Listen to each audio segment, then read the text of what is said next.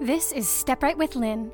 Lynn Wedham is a certified financial planner, entrepreneur, educator, and radio show host with a vision of a future where families, neighborhoods, communities, and whole societies support each other. Where each of us lives up to our own potential so we can help others in a substantial way. Where giving back is something we all practice, whether of our time, our expertise, or our finances. You can reach Lynn with your comments or questions at 519 448 3477 or by email at lynn at stepright.ca. That's 519 448 3477 or by email at lynn at stepright.ca. Hello again. Welcome to Step Right with Lynn. Before we get into our show today, it's important that I ask you to like the show right on SoundCloud. Click that little like button. SoundCloud or whatever platform you're listening from, that's the way our message can be found by the search engines. That's the way we can spread our message. So we need those likes, shares, and comments. And I invite you to follow the show as well. You can do that right on SoundCloud. I'm so grateful when I hear from you, the listeners, with ideas for guests for the show or ideas for show topics. They're always the best. I welcome your comments. I'd love to hear from you. So please send me an email, lynn at stepright.ca. That's L Y N N at stepright, S T E P R I G H T dot C A. My guest today is Tammy Adams. Tammy lives in Paris, Ontario. She's married with two adult children. She is the owner of Intuitive Understanding and helps her clients discover insights to help them navigate life in joy. Welcome, Tammy. Hi, Lynn. Hi. It's great to have you here today. We're going to provide our listeners with some insights about grief. It's a topic that touches us all, and because we're whole people, grief affects every aspect of our lives. Before we get into the topic of grief, tell us a bit about intuitive understanding, your business. What's that about?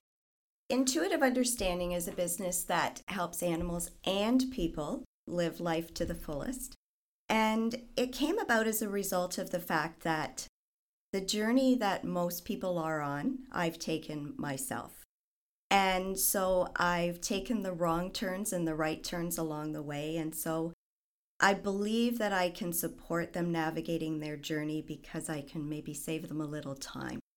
An intuitive understanding came about because I believe that people are are stuck in a paradigm of limiting beliefs and most of the time we don't realize it.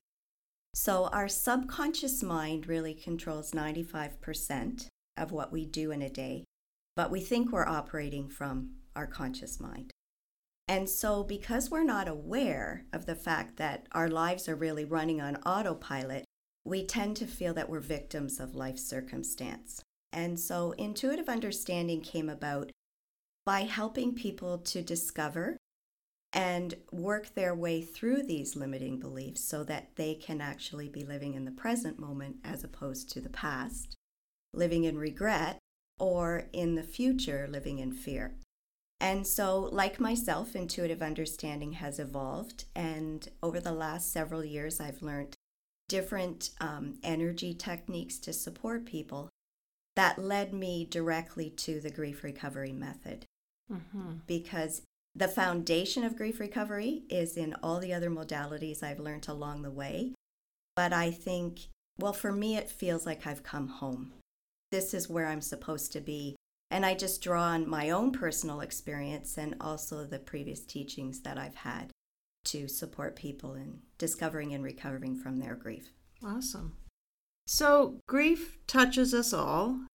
What are some of the times in our lives when we might find ourselves grieving? That's a really interesting question, Lynn, because when I talk to people about grief, one of the comments I get is, can't we call it something else? And it's interesting because in North America, we don't want to label it grief. We will deal with it if it's stress or if it's anxiety or burnout, but we don't want to label it grief. And yet, grief is more than about death or divorce. There are actually 43 reasons people grieve. And it can be a happy occasion as well as a sad one. So, let me give you an example. You could have a child going off to university, which is an Hmm. exciting time for everyone. And yet, there's conflicting emotions involved in that because it's a change in something familiar. So, before I tell you what maybe some of those examples are, maybe I should at least give you a definition of grief first. Okay. So, grief is the natural and normal reaction to loss.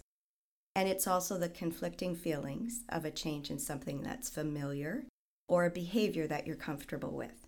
So, having said that, some of the different things could be moving, the loss of a pet, whether you've been married or divorced, whether you've been fired or downsized, a substantial windfall, a substantial financial loss. Those are definitely grief issues. Whether you've Hmm. had a miscarriage or a stillbirth, experienced a trauma, lost a limb, experienced a health issue. There's over 40 reasons why people Oh, grieve. wow.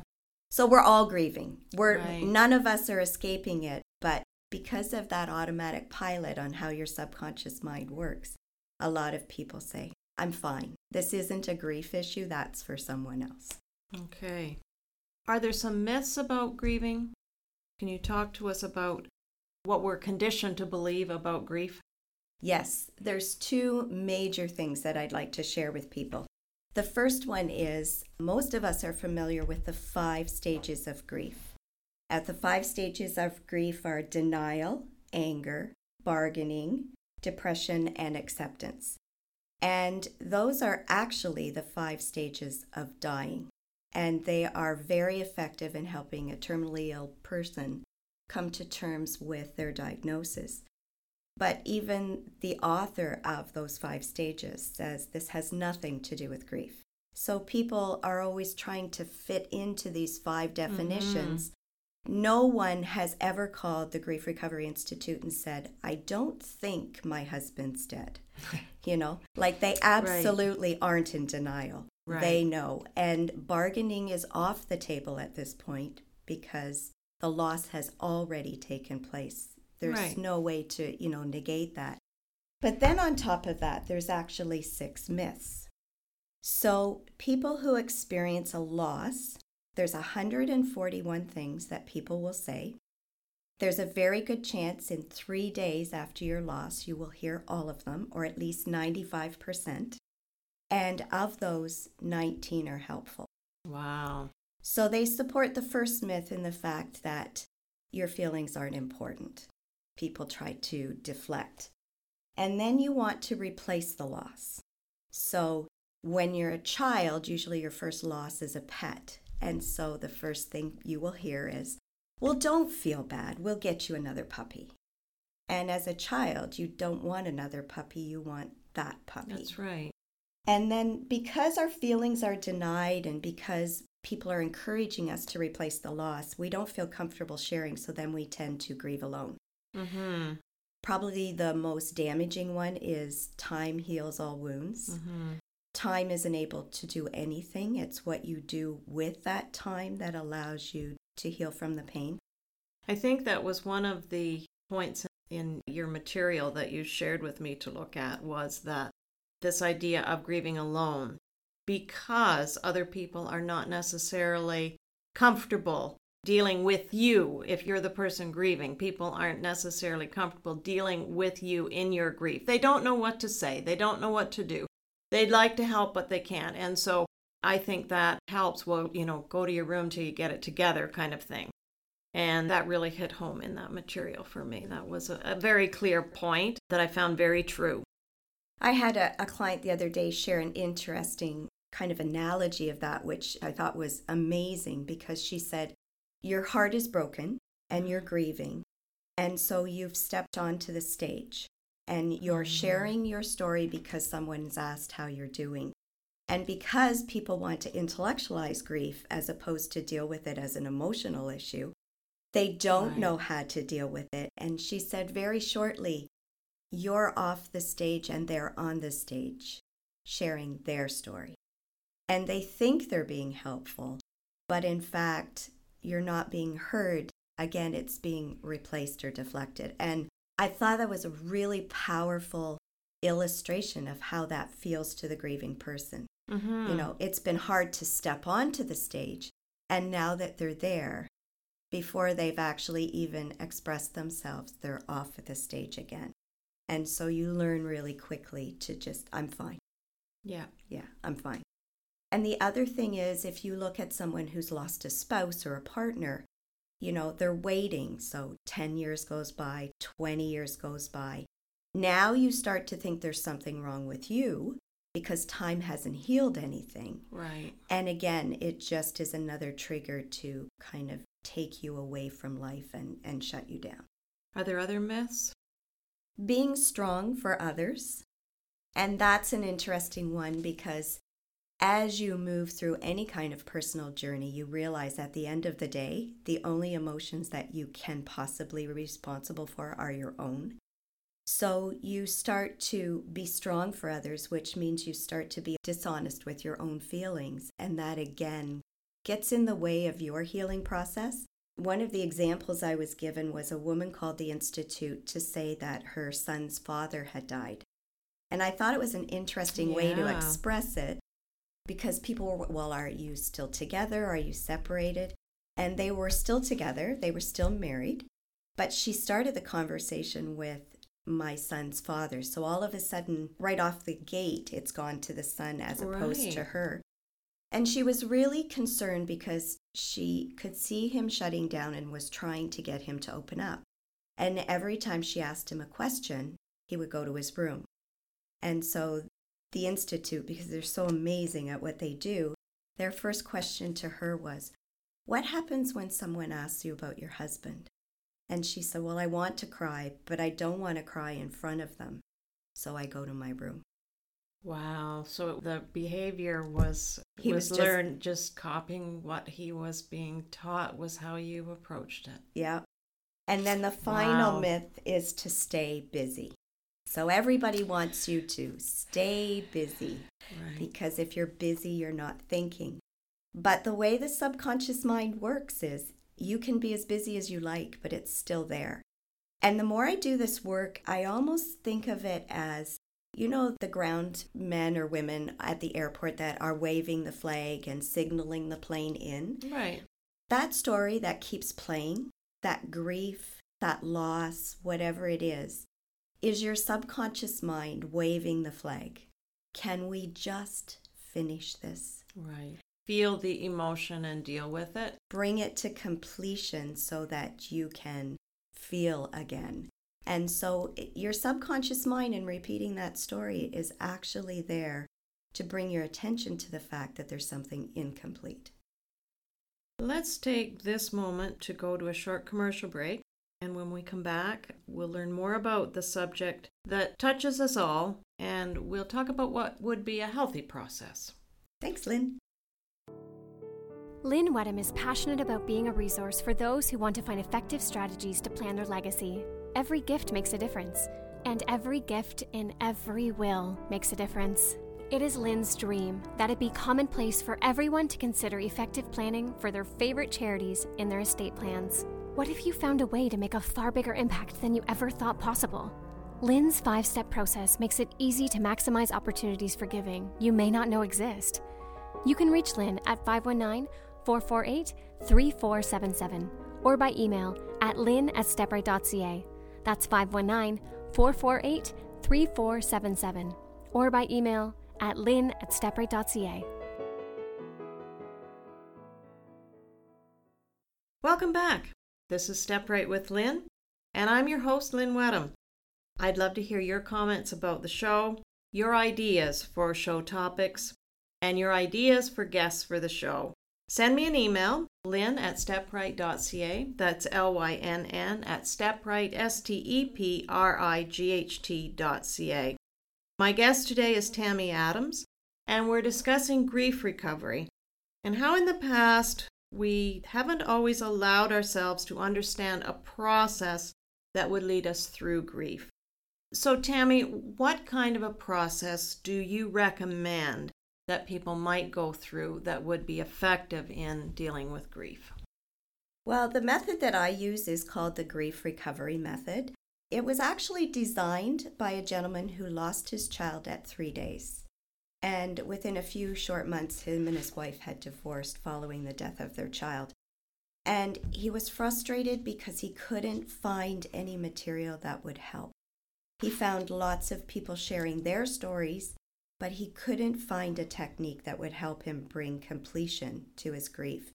And so, 38 years ago, after, much like I said at the beginning, people who have taken the journey can show others the way, he found a way out of his grief and then designed this program. So, the first part of it is unlearning what you've learned about grief because unintentionally we're taught how to grieve. And because we live in North America, we're not given the proper tools. So, it's much like painting a room with a screwdriver.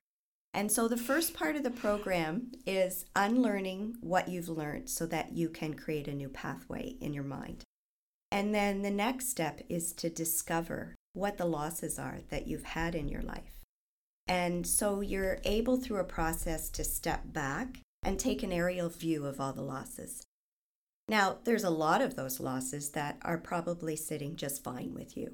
Okay. You know, you've complete them, you've wrapped them up. They're not something that's kind of weighing on you. Intuitively, you will look at this line and you will know exactly which ones need to mm. be brought to completion. And so far, what I'm noticing is when you actually get the graph in front of you, there's an issue way back, way back in your past that was never dealt with. And you can see it come up again mm-hmm. and again. So discovery is is the next step. But in my opinion, discovery isn't enough if you don't do something with what you've found right. out. And so then the final stage is recovery. And so for each of those losses that you feel are incomplete, you go through a process called a relationship review. And you go through that. You categorize this into three categories whether it's a forgiveness, an apology, or just a significant emotional statement that you would like to be heard. And then you formulate a special letter that has to be read out loud and heard by another living person.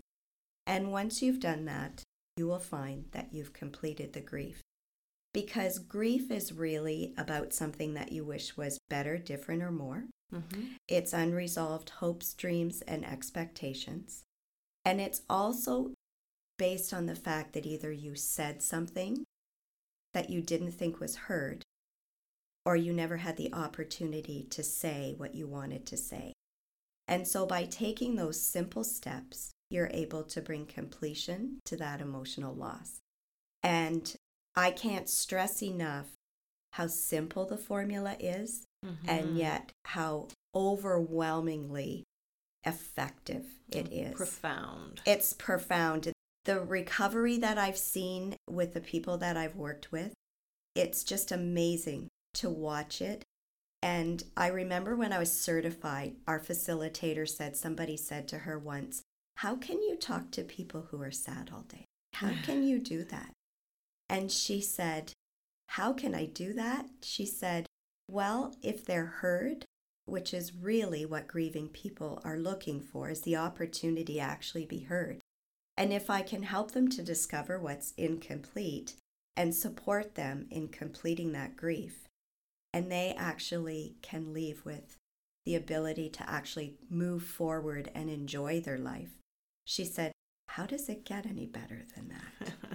and I agree because if we go back to where we started our conversation, so many people are living their lives on this automatic script that for most people they're not even aware exists. It's kind of like for those of us that are old enough to remember a tape recorder, it's like you tape music on a tape mm-hmm. and then you press play and you're listening to this song and you're going, I don't I don't want to listen to that song. So, are you going to shout at the tape recorder? Stop. No, stop. Stop. You know, you can shout at the tape recorder all you want, but the music will still play. Right. And the only way to stop that story is to press the stop button and re record. Mm. And that's basically what the grief recovery method is. Right. You told me an example about a child and how the child up to a certain age knew how to how to grieve. I, I think it was a hamster you told yes. me the story about. But would you share that? I think that was really interesting. It, oh, it, it is. Children before the age of, uh, I believe it's four, naturally grieve because they haven't been shown a different way. Because usually up to that point, they're not normally exposed to a lot of right. traumatic grief. And so there was the story of a four year old, and the parents knew John James and called him and said, You know, our son's hamsters died, and we really want to do this right. Can you help us? And he said, He's four. He'll be fine. Now, he said, just watch him, and if you see any signs that something's gone astray, absolutely call us back. But he'll be fine. And so the mother watched through the door, and the four year old went up to his dead hamster and followed the grief recovery method absolutely perfectly. He told his hamster what he wanted the hamster to know. He told him all the times that the hamster upset him. he told him all the things that he was sorry for. And then he simply said goodbye. And it was the grief recovery method to a T on the level of a four year old. Mm-hmm. He didn't miss a beat, not a beat. But then when you get to be, say, a teenager or a young adult or, you know, an older adult, by then those subconscious patterns have been formed because we form our beliefs on what we see and what we're taught. And no one intentionally has misled us. It's no. just we've never had the tools really to start with. And so we keep talking about the five stages of grief, and people follow the six myths and wonder why they're still stuck in their pain. Yeah, I remember uh, some years back, my aunt was talking about her neighbor and how silly she thought it was that the neighbor would go to the graveside and talk to her deceased husband, and, and how that wasn't biblical. He wasn't there. And, and I said to her, Who is she hurting? She's not hurting anyone. If that helps her to do that, why do we judge each other so harshly? We do. And, you know, it's a good thing you brought that up because we're wired as human beings to want to be accepted and we mm. want to fit mm. in. And so those judgments come, you know, they come out of the blue from someone. And then you find yourself morphing back to these six myths because right. you want to fit in and you want to be accepted. If that lady knew, for example, that that's how people felt, even though she was comfortable doing it, there's a high probability that she would stop right. because she wouldn't want to be judged or not fit in. And so that's a really important point that you've brought up because we so want to fit in that we adapt our grief mm-hmm. in order to be accepted. And I think, as you've pointed out, we tend to just do what we've been shown to do as opposed to figuring out what would be healthy for us. Absolutely. Yeah. Again, I can't stress just how simple the process is, simple from an intellectual perspective. Right it's difficult emotionally. Yeah. You can't go around grief and you can't go under it. You have to go through it. Mm. But it's a safe way to go through it because you're being supported, you're being treated with respect and dignity. And because grieving people don't lack courage, they just lack the tools to be able to bring this, like I say, to completion. And we don't refer to it as closure because your emotional relationship with that person will continue. But by bringing your emotions to a completed state, what people find is they're able to now visit those fond memories and experience that relationship from the past without being afraid that it's going to be so painful right to go back. And one of the other things is you know, after you've done the completion process, let's say it's one of your really big losses, you may still have a day where you really miss that person, and you may still have a day when you're really sad. But those are days of sadness. They're not days of painful grief. And mm-hmm. there's a mm-hmm. very big difference between the two. And you will still have days when you miss that person, and that's normal and natural, Right. you know. But you've had the tools, and you will have those tools for a lifetime so that if you experience another loss, you know exactly what you need to do. And one of the other things people will say to people is it's too soon to ask for some help. Mm. And the grief recovery method feels it's never too soon. And especially after a major loss, your emotions are very raw and fresh at that point, and so are your memories. Mhm. So to go through the process early is beneficial because everything is right there and Mhm. accessible. Yeah. What came to mind as you were saying that? Would you believe that it's true that it's never too early, but it's also never too late? Absolutely. It's never too late.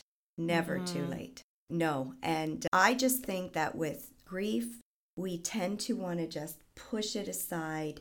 It's kind of like if we sweep it under the rug, it's not there. But all that does is keep people trapped, trapped in that pain that they're experiencing from the loss of grief. And so if they come to that fact and say, well, you know, it's been 30 years, it's too late for me now, absolutely not. Mm-hmm. No.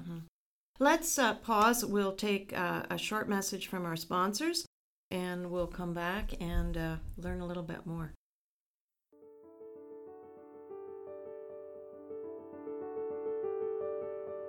Financial decisions. You face them at every turn. Do you ever feel lost? Do you ever feel like you might be missing something or making a mistake? Join Step Right with Lynn, the show dedicated to empowering socially conscious individuals to manage their financial resources for the benefit of themselves, their families, and the greater community. Here's Lynn Wedham, certified financial planner at Step Right Capital Planning.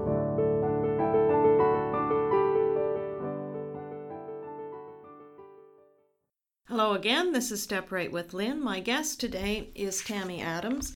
We've been talking about grief recovery.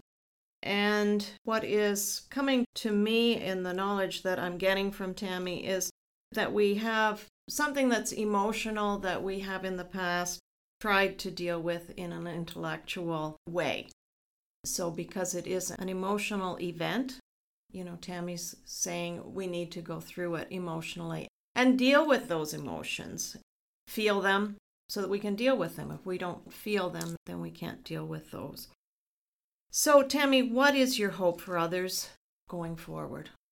My hope for others is that people are able to embrace this program and be able to see grief for what it is and be willing and open to take the steps that will help them to bring completion to their grief.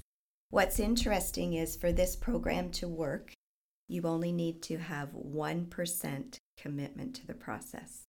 Wow. That's all it takes, just 1%. So if I give you the example of a picnic, so you're planning a picnic and it's rained. So intellectually, yes, the fact of the matter is the rain has ruined your picnic.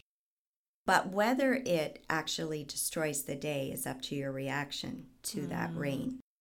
So all you need is 1% of, well, that's really awful. It rained today. However, what can I do to still salvage our picnic? And so it doesn't take a lot of readiness to enter into the program, but anything less than 1% won't work. And I Mhm. think it's really important to what I really believe is that grieving people aren't broken. They don't need to be fixed. This isn't therapy, it's not counseling. It's just simply an action oriented program that helps people to move through their grief.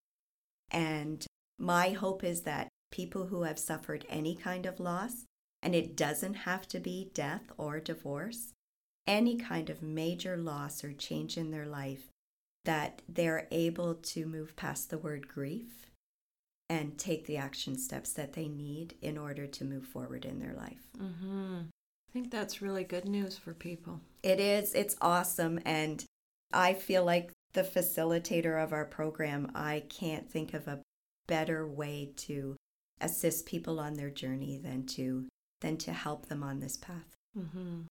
So we welcome people who may be stuck, needing recovery, we invite them to reach out to you, would you tell them how they can reach you? Absolutely.